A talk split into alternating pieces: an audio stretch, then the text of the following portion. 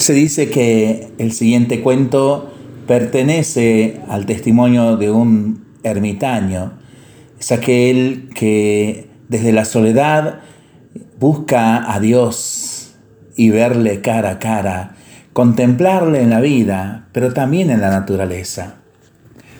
Una noche tuve un sueño, soñé que estaba caminando por la playa con el Señor y a través del cielo pasaban escenas de mi vida. Por cada escena que pasaba percibí que quedaban dos pares de pisadas en la arena. Una era la mía y la otra del Señor. Cuando la última escena pasó ante nosotros, miré hacia atrás, hacia las pisadas en la arena, y noté que muchas veces en el camino de mi vida quedaban solo un par de pisadas en la arena.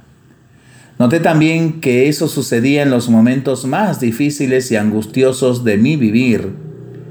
Eso realmente me perturbó y pregunté entonces al Señor, Señor, tú me dijiste cuando resolví seguirte que andarías siempre conmigo todo el camino, pero durante los peores momentos de mi vida había en la arena de los caminos de mi vida solo un par de pisadas.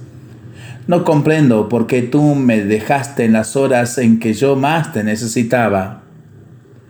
El Señor me respondió, mi querido hijo, yo te amo y jamás te abandonaría en los momentos de sufrimiento.